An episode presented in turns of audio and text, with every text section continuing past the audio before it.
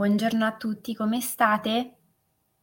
Ben ritrovati, oggi è lunedì mattina, sta partendo una nuova settimana e sta partendo all'insegna come al solito con gocce di benessere di una nuova settimana per approfondire tematiche e argomenti che hanno a che fare con la nostra crescita personale e con un miglioramento costante della nostra qualità di vita. Vi ringrazio sia per eh, seguirmi su Facebook, su Instagram, su YouTube, ma anche per essere presenti non sempre in diretta, ma anche in differita nel corso delle prossime ore.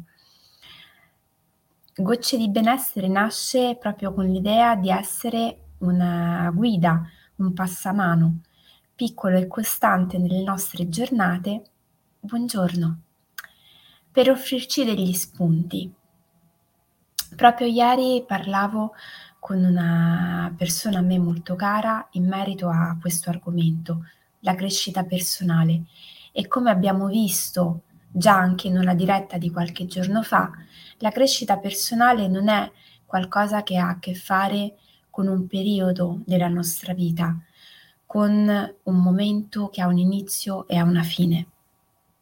Quando io intraprendo un percorso di crescita personale, in realtà inizio un percorso che dura la nostra intera vita, non perché siamo duri di comprendonio e quindi abbiamo bisogno di ehm, riascoltare determinati concetti, ma perché la nostra vita cambia in continuazione se non altro perché ciò che cambia e si trasforma è il nostro equilibrio psicofisico. Equilibrio che ovviamente tende a una trasformazione costante proprio perché la vita dell'essere umano eh, è soggetta a questo tipo di trasformazione anche solo semplicemente perché si cresce, si matura e poi si invecchia. Pensate a cosa accade all'interno del nostro corpo a livello ormonale, enzimatico, neurologico e quanti adattamenti noi continuamente dobbiamo fare per mantenere il più possibile un equilibrio. Adattamenti che ovviamente devono farsi carico di quello che accade dentro ma anche fuori di noi. Questo significa che ovviamente come le cose si trasformano, io dovrò andare nuovamente a ribilanciare il mio dentro con il mio fuori e quindi a rivedere come si muovono le emozioni, quali sono i pensieri che si generano, che immagine io ho di me, dove voglio andare, quali obiettivi mi voglio prefissare. Questo non è qualcosa che io posso fare una volta e basta e dire ok, l'ho fatto. È ovvio che è una cosa che va rivista e rivista e rivista e come abbiamo visto anche in altre occasioni, ce lo ricorda anche la rappresentazione grafica che noi possiamo dare al tempo che scorre e che in questo caso non è il tempo lineare delle nostre giornate, ma è il tempo che è circolare, dove tutto ritorna e quindi io mi trovo più volte a vivere una determinata fase, che poi diventa spiraliforme quando io innesco un processo evolutivo e quindi ritorno sulle stesse fasi della mia vita, ma ad un livello superiore a volte anche inferiore.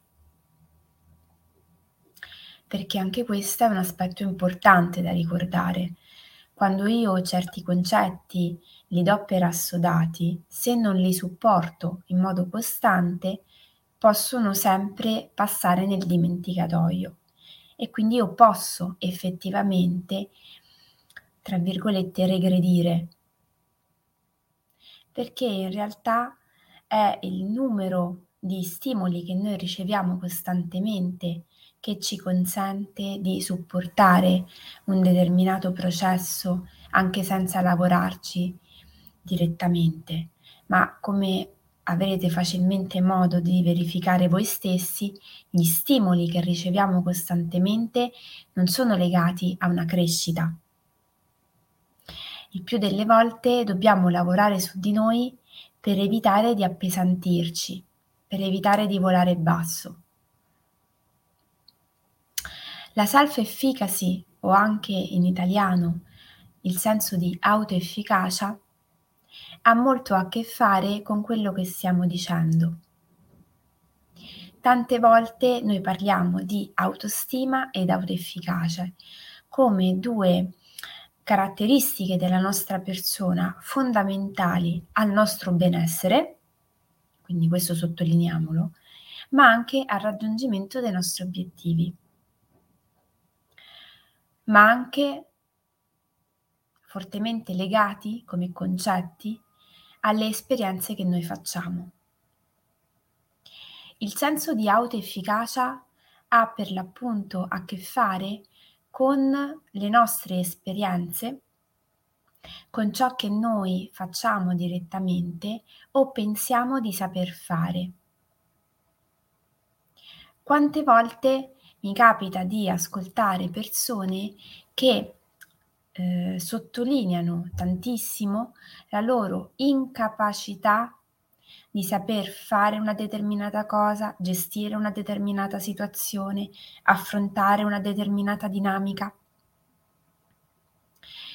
E il più delle volte io cerco, quando non sono sul setting, di ehm, spostare l'attenzione sul senso di non autoefficacia con altre espressioni.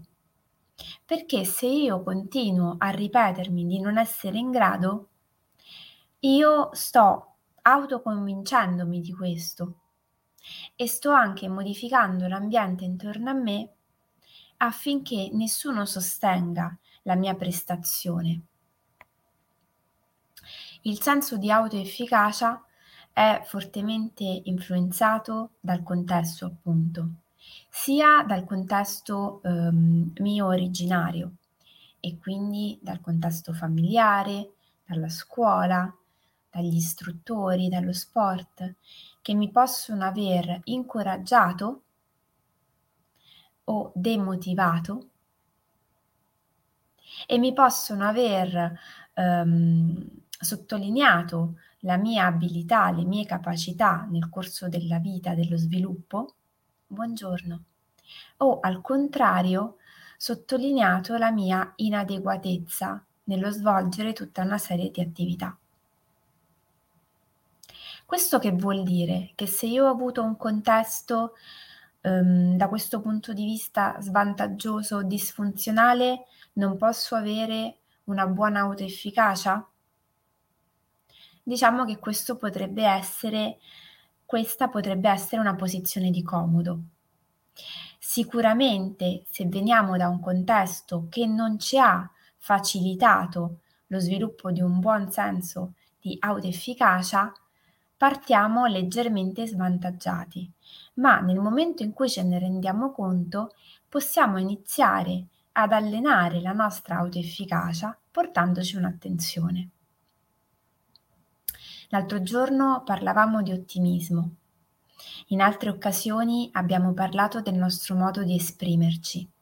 Sicuramente come noi affrontiamo le situazioni del quotidiano ha molto a che fare con il potenziare la nostra autoefficacia o al contrario far sì che si abbassi costantemente. Le persone che ci circondano quotidianamente svolgono un ruolo importante perché ovviamente mi possono ehm, aiutare a credere in me stesso, in me stessa e ad affrontare adeguatamente le situazioni della vita,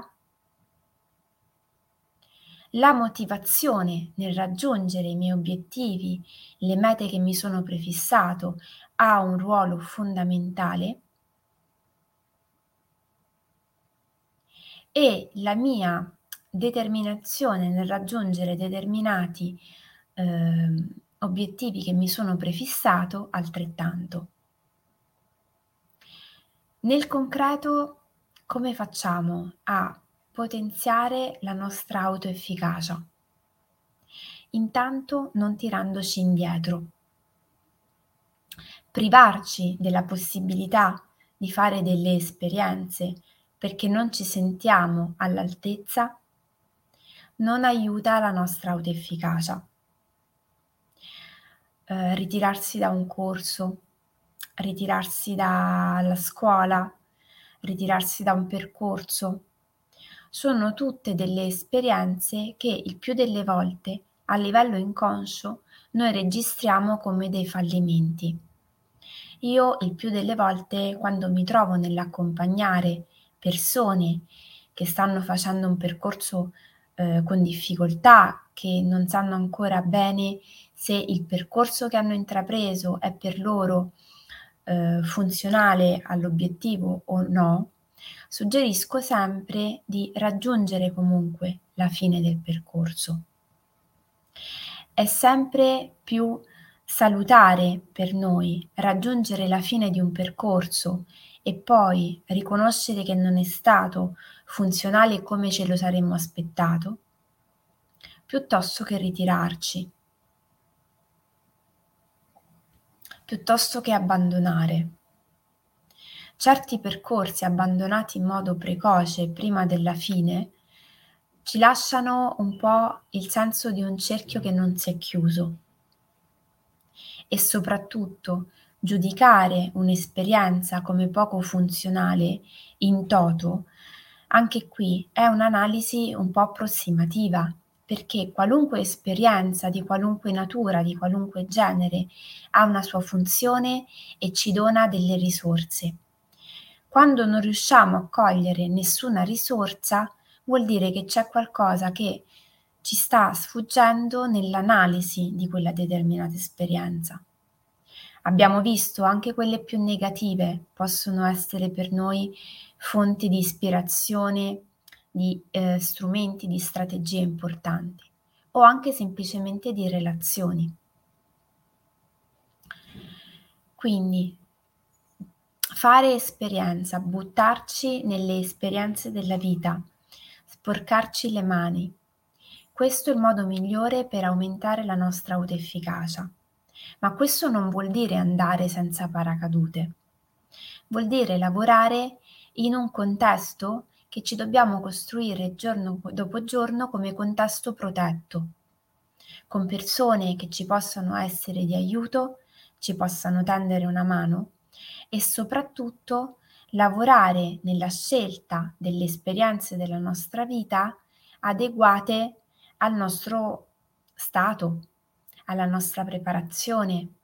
Non mi andrò a buttare in un'esperienza, non so, di pugilato se io nella vita ho sempre solo fatto danza classica.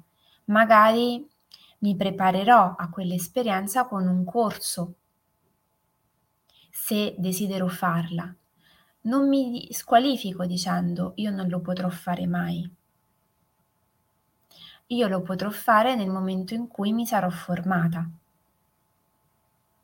Sono sfumature, ma la vita, come abbiamo visto, è fatta di dettagli e di piccole cose e noi possiamo attivare un processo di trasformazione proprio andando a guardare piccoli dettagli del nostro quotidiano, come ad esempio il modo con il quale noi ci rivolgiamo a noi stessi.